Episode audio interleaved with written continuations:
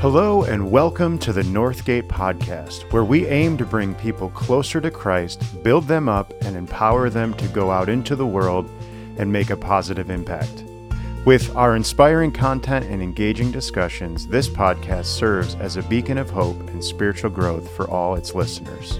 The purpose of the Northgate Podcast can be summed up by our mission to bring people to Christ, build them up in that relationship, and send them out. This motto encapsulates our dedication to help individuals discover the transformative power of Christ's love, nurture their faith, and develop a strong foundation in their spiritual journey. Now, here is today's message.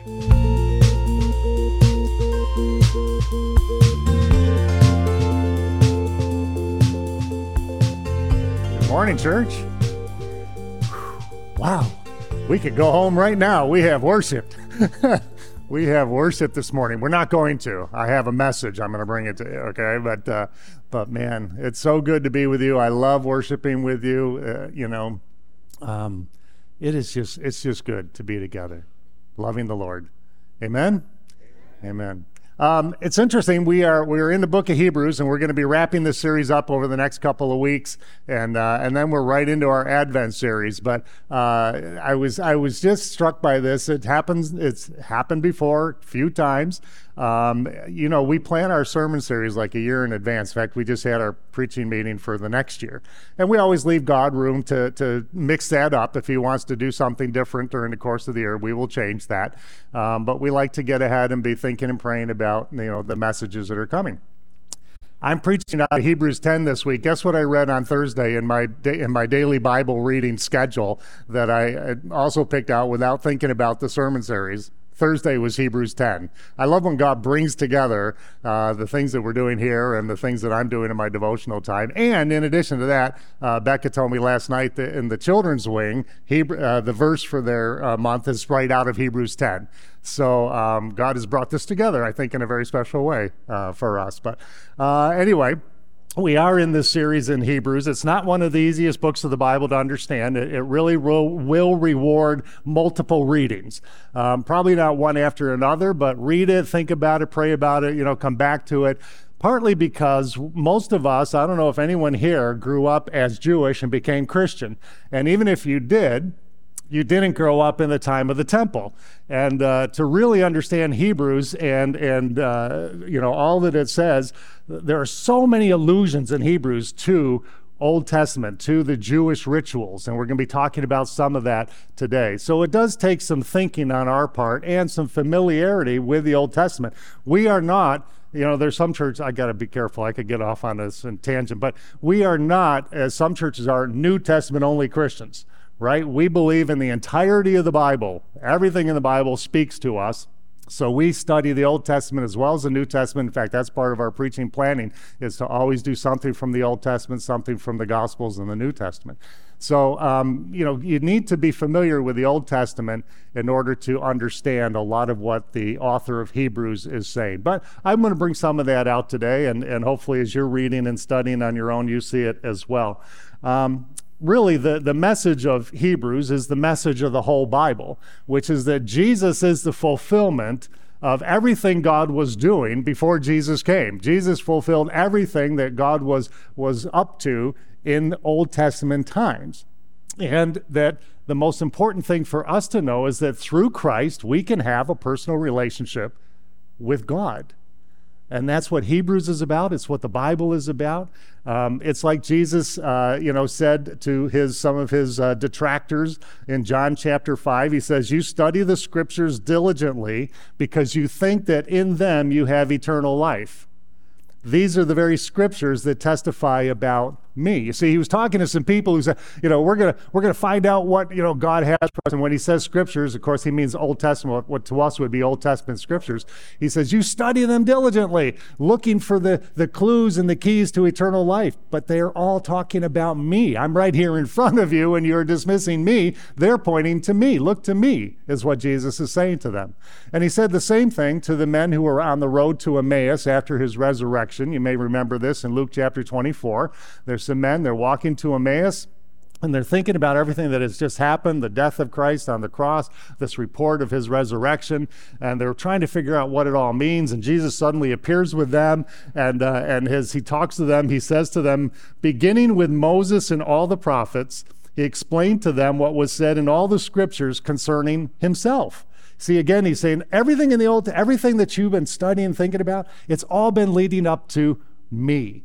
And you need to, to look away from that uh, and, and look to me. Not dismiss that, but, but recognize that, that it was all pointing to me. In fact, John Piper, uh, a scholar, test, uh, preacher I really appreciate, he calls the entire Old Testament record, and I love this phrase, the age of shadows. The age of shadows. And Jesus, he says, is the one casting the shadow. You see, we can get enamored with the shadow. In fact, I took my uh, title of the sermon from, uh, from that and from the first verse of Hebrews chapter 10 Leave the shadows behind and embrace the reality. Leave the shadows behind, embrace the reality. We can get enamored of the shadow. We can put too much focus on the shadows and, and forget that they are pointing to a greater reality. So if, if, I, if I saw your shadow before I saw you, and I started speaking to it and have you know trying to hold a conversation with your shadow, you would have legitimate reason to question if I was in my right mind, right? If I was okay. Because we all know that the shadow is not the reality, right? The shadow just points to a reality. I, I shared this with you, uh, I think, earlier this year, but it's such a good illustration. I just need to share it with you again. I think I'm still getting over the trauma. Actually, I was running down Lyman Road uh, because, you know, I run. I was running down Lyman Road earlier this year. Beautiful sunny day. It was about midday. And, um, and, I saw uh, this sh- these shadows as I'm running. Uh, as I'm running, I see these shadows of things circling, circling right around me. Okay? And, and I looked at it and I thought, well, that's odd. Of course, I knew what it was. And I, I glanced up and I saw, uh, so I think there were vultures of some kind just circling, okay? Over me, okay? Over me. And that's not, but worse, as I continued to run, the shadow continued to circle over me. So I began to think, I think I'm somebody's dinner here, or they think I'm going to be dinner, right? It, it, it, went on long enough, I mean, probably about 40 seconds, you know, but it went on long enough that it really kind of unnerved me for a minute. Like, you know, what are you going to get away? Get away, go, you know, that kind of thing. Anyway, the shadow is not what alarmed me, right? It was the reality that the shadow pointed to. Well, this is what the author of Hebrews is going to be telling us in Hebrews chapter 10 that, that the Old Testament, all those scriptures, everything, it was all shadow. Now look to Jesus, okay? Don't keep focusing on the shadows. Look to Christ. So, the main point today of the message is only Jesus offers us a way to have a clean conscience and a personal relationship with God. Don't turn away from that. Or maybe I should have better said, look to Him, okay? Leave the shadow, look to Him. So, Pastor John last week preached uh, a message from John chapter 6 and uh, and I'm going to be preaching mostly from John chapter 10, but I don't want you to think John. That, I'm sorry, Hebrews uh, chapter 10. I don't want you to think that Hebrews 7, 8, and 9 are irrelevant and have no importance. Okay, they are important, but they all kind of speak to the same theme that the author of Hebrews has been telling us over and over and again, and and it's the and uh, that Jesus is superior to everything that has gone before. He is the fulfillment of everything that has gone before. In chapter 7 of Hebrews, the author talks about this mysterious priest named Melchizedek, who we come to learn about in, uh, in Genesis. Abraham has a meeting with this priest, Melchizedek. And uh, Melchizedek is mysterious for a number of reasons. He just kind of appears on the scene. He, we don't know anything about his, his uh, ancestry or what happens to him. It's one scene only, and he's gone. Um, and, and so the author of Hebrews kind of uses the illustration of Melchizedek to say, you know, in, in that same mysterious way, as, as, as interesting as Melchizedek is, Jesus is, is the greater priest.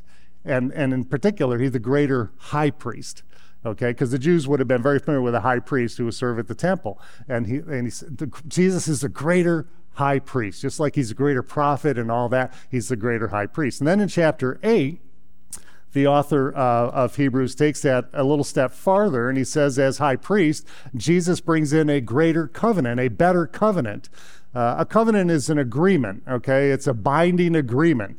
And God made a number of binding agreements with his people. He made a covenant with Abraham, made a covenant with David, with Moses, and he made a covenant with all of his people.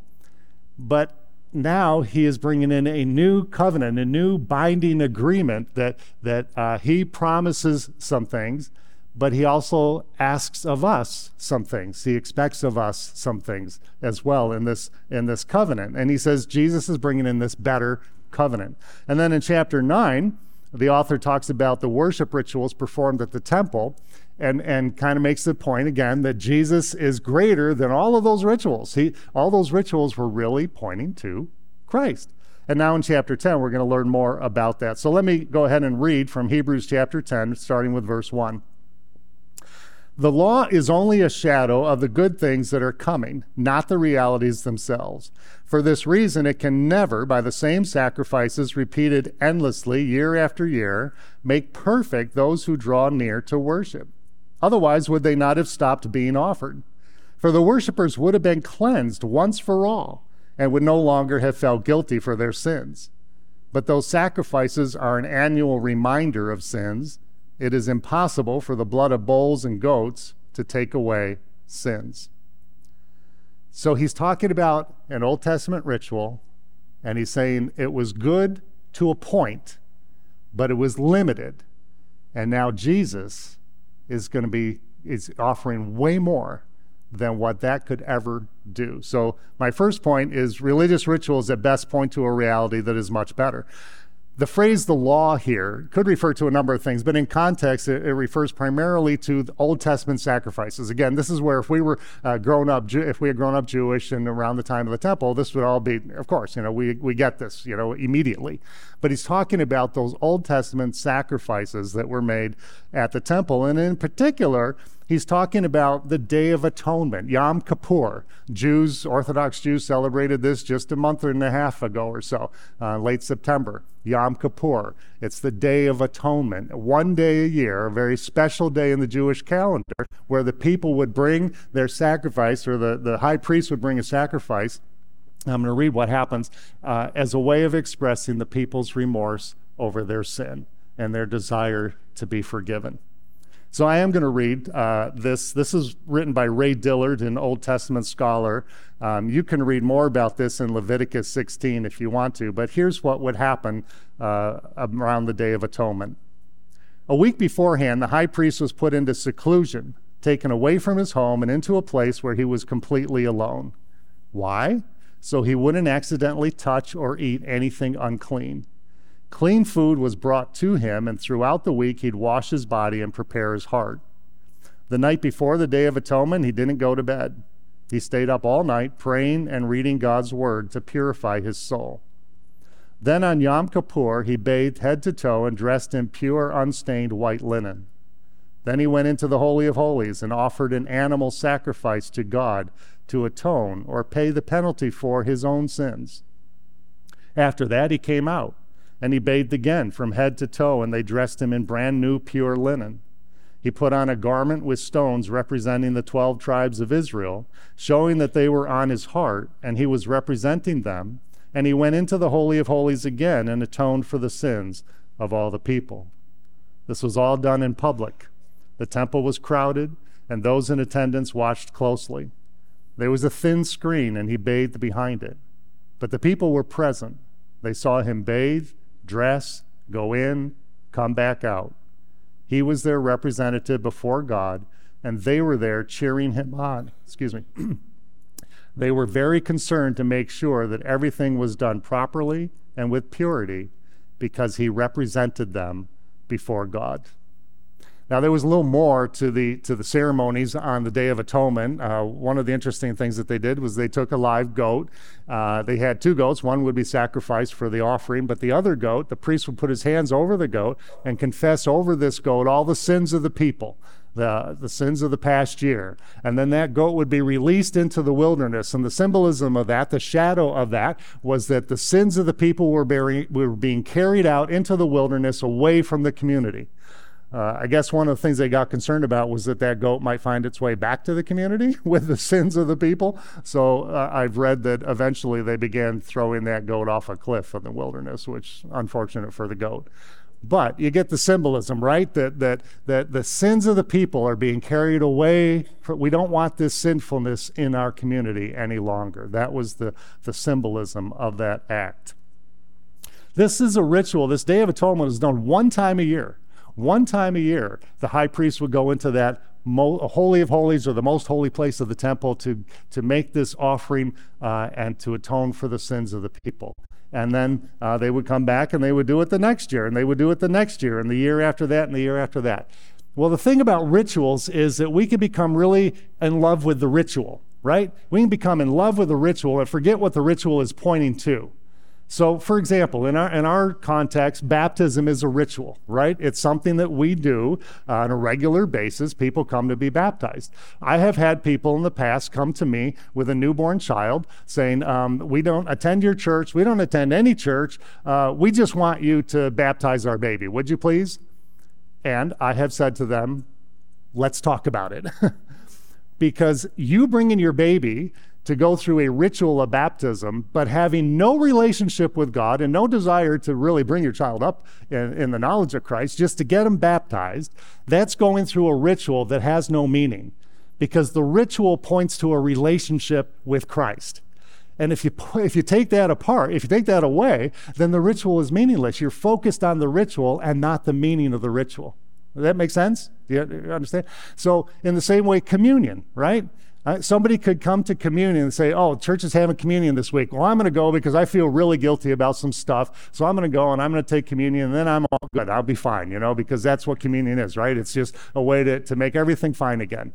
No, communion is a shadow of a reality. It's the shadow of Jesus giving his life for us, uh, dying for us, rising from the dead, and promising to come back. It's also a shadow of a, of a banquet that we will have with Jesus one day in heaven. Why? Because we have relationship with him. We will be in heaven with him, and we will all sit down and we will eat meal together.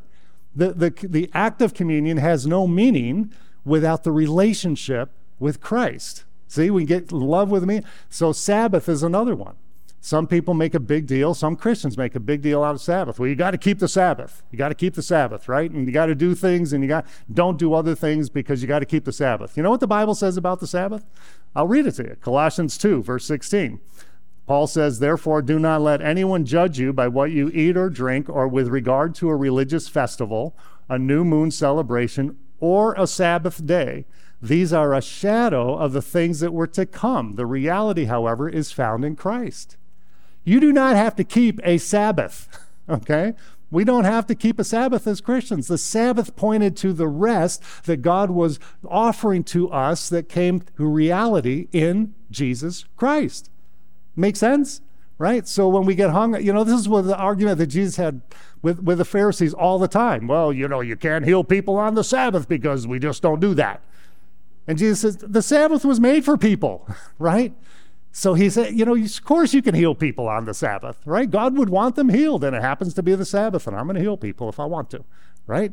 Because the Sabbath was a shadow of Jesus coming and offering rest and, and healing and everything that God has for us. Okay, so we can, you get the idea. We can become too enamored of the ritual and forget what the ritual is pointing to.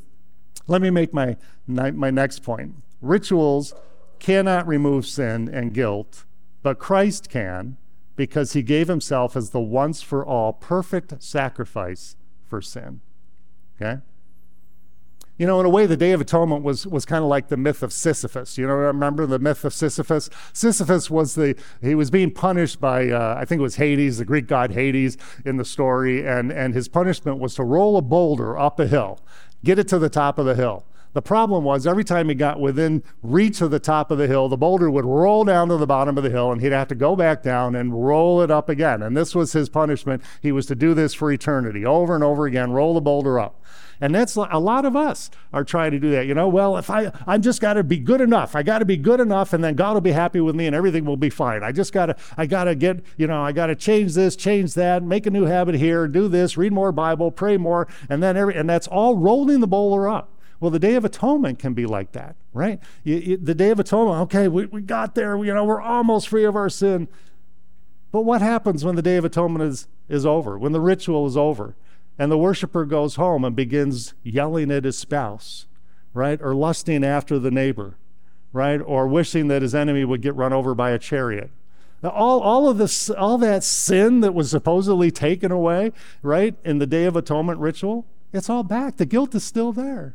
The, the Day of Atonement couldn't remove the sense of I'm just not a good person. I'm just not a perfect person. How can God love me when I've got this sinfulness in me? And it's not taken away in this ritual. Well, it can't be taken away in the ritual, but it can be taken away by the one the ritual points to, and that's Jesus, right? Jesus came as the once for all perfect sacrifice for sin. You know, guilt is a, a terrible thing, and, and a lot of people carry an unnecessary burden of guilt. Maybe you do. You know, you feel guilty about everything. Everything. You feel everything is your responsibility, and, and you just feel bad and you feel guilty and you carry this guilt around, and that's unnecessary. There's a lot of unnecessary guilt that we just need to be, we need to let go of, right? But the, but the response to that is not what some people do, which is to say, well, I'm not going to feel guilty about anything, right? I'm going to, you know, I live my life. Don't you judge me. You know, I do what I want. We live in a free country, and I make up the rules for me. And it's good because I can do that, right? And you can. You can make up the rules for you, right? God will judge eventually, but we can live that way. We can live, well, I'm not going to feel guilty. I'm not going to feel bad about anything at all. Well, Christians don't do either of those things, right? We don't, we don't need to saddle ourselves with unnecessary guilt, and we don't try to get rid of guilt. We recognize there are things that we are guilty for. When we sin, when we break God's commandments, when we act in a way that is opposed to what God desires for us, we ought to feel guilty because that is God's gift to us, pointing us to the need to confess our sin, repent of it, and embrace the forgiveness that is ours in Christ. But then we don't need to carry guilt around right? I've confessed my sin. I've received that repentance and forgiveness. I've, I've repented and I've received the forgiveness. I don't need to carry around this baggage of guilt. Jesus came as a once for all sacrifice to free me from that. You see, the author of Hebrews says the ritual at the Day of Atonement couldn't do that, couldn't remove the sense of guilt from people, but the love of Christ can if we will receive that. Jesus is the perfect sacrifice. An animal can't substitute for us, right, as human beings, but Jesus, as a human being, could right? Jesus offered himself. He was a perfect sacrifice. He had no sin. He didn't, you know, the high priest had to go into the to the holy of holies twice. He had to go in once to offer uh, uh, atonement for his own sin, and then he had to go back to offer atonement for the sins of the people. Jesus went in once for all because he had no he didn't have to make an offering for himself. He was free of sin. His offering was completely and fully for all of us. He gave himself so that we could be free of the guilt of sin. You know, on the cross, uh, Jesus, uh, when he was dying, he, he uttered that phrase, it is finished. In Greek, it's the word tetelestai. And I read something interesting. I didn't know this before. Tetelestai uh, is a word when, if you were arrested in Roman culture and put into prison for a crime you committed, uh, they would put a sheet of paper over your cell door and it would list the crimes, the reasons you're in, in prison. And when you had served your time, someone would come, perhaps the judge, and would write tetelestai over that paper, meaning it is finished. Your sentence is finished. It's done. Your, your certificate of debt has been uh, fulfilled. You're free to go. You're not guilty any longer. That's all that was, all of that was included in what Jesus was saying when he said tetelestai.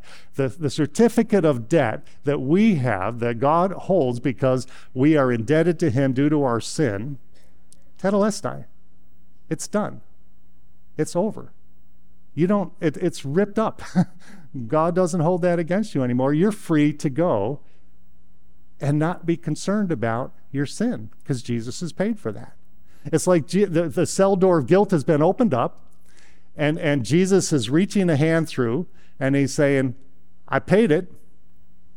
Come on out. Leave your cell of guilt and come with me. Here's the next point. When we unite ourselves with Christ by faith, we are made perfect forever while we are being made holy. Let me read Hebrews 10, verse 14. For by one sacrifice he has made perfect forever those who are being made holy. The Holy Spirit also testifies to us about this. First he says, "This is the new this is the covenant I will make with them after that time," says the Lord. "I will put my laws in their hearts and I will write them on their minds." Then he adds, "Their sins and lawless acts I will remember no more." And where these have been forgiven, sacrifice for sin is no longer necessary. Here's a truth that I think we really struggle to get. when you put your faith in Jesus Christ for the forgiveness of your sins, you're forgiven. And God looks at you as if you're perfect, complete and whole, without sin. That's how God looks at you. The reality is, and we all know it, we still struggle with sin. So the author of Hebrews says God looks at you as perfect, and he is in the process, through Christ, of making you perfect. It's like this. Um, when I went to seminary, Northeastern, over here at Roberts, uh, to get my master's in divinity, I learned a lot about being a pastor. And then I graduated, and then I was offered a position here at Northgate, and I was given the, a role as pastor. And people started to call me Pastor Vern, which is a really weird thing. I got to tell you, when people start going, to John, people start calling you pastor, it's like, who, who are you talking about? You can't be talking about me, right? Because I knew, I don't know if I'm a pastor yet, right? I mean, I'm being given the title, I'm being given the position, but in practice, I don't know if I'm a pastor.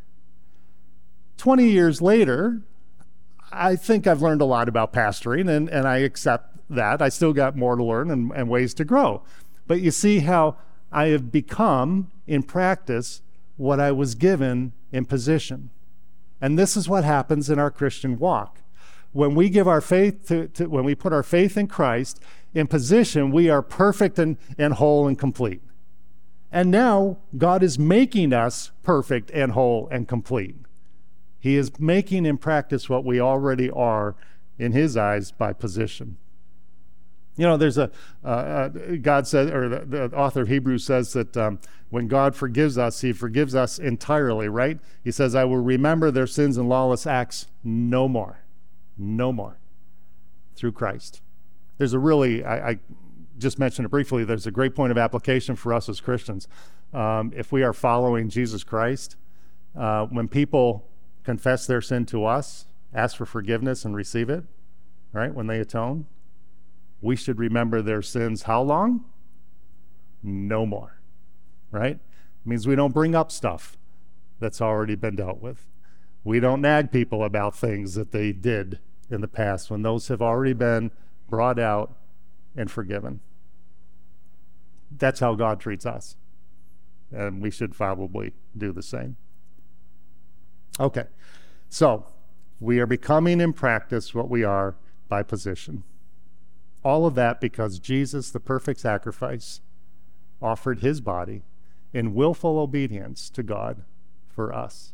That willful obedience part is important because what that reflects is the, the relationship that Jesus had with the Father.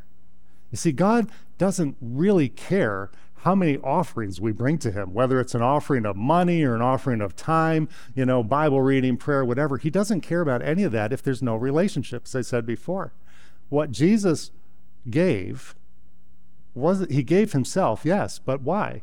Out of willful obedience to the Father, out of relationship.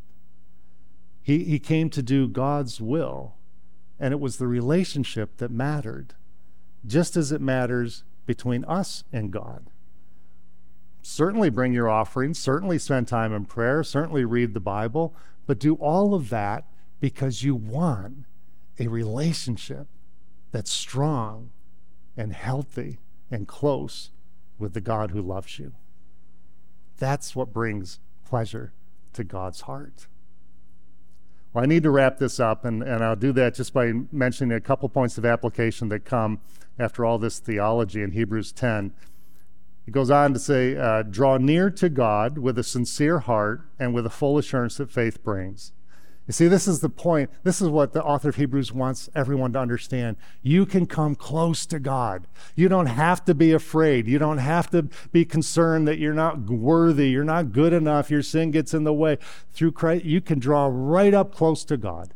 He's inviting you to do so. Come with sincerity. Come with a sincere heart. Don't try to play games with God. He's way too smart for that. Okay? But you come with sincerity, seeking Him, and He will receive you and come with assurance. Come with assurance. Your sins are forgiven through Christ. You don't have to carry them around any longer, and God is not holding them against you. The author goes on in verse 23 Hold unswervingly to the hope we profess, for he who promised is faithful.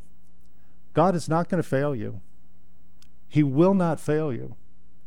You follow Christ, He will be there for you. Doesn't mean everything's going to go just the way you want it to all the time and all perfectly and all sweet. But God will not fail you. And these Christians, these Hebrew Christians that the author is really concerned about that 2,000 years ago, they were in danger of leaving Christ to go back to their rituals. And he's saying, don't do it. Don't do it. God is still here for you. And then the third point of application, I'll, I'll leave you with this. It says, Consider how we may spur one another on toward love and good deeds there are moments my faith is going to be weakened, or I'm going to struggle with a doubt, or something, depression or something's going to get into me and, and my soul, and, and it's going to be attacking. And I'm going to need your faith to keep me strong. And there are going to be times you're going to need my faith to keep you strong. So we cannot stop meeting together. People online, we're glad that we offer that option but we hope that you come in person when you can. We need this. We need to be in fellowship and community with each other. We need to encourage one another. We need to meet together regularly. Let's pray. Lord, we thank you for this teaching from Hebrews, and, and there's so much there and so much for us to consider, but, but we get the main point that um, Jesus is the one we need to look to for forgiveness, for mercy, for relationship with you, and that we can, through Christ, be free of guilt and free of sin. Ah, some of us are going to really struggle to, to take that to heart, Lord, so I pray that you, you make that happen for anyone who's wrestling with it today.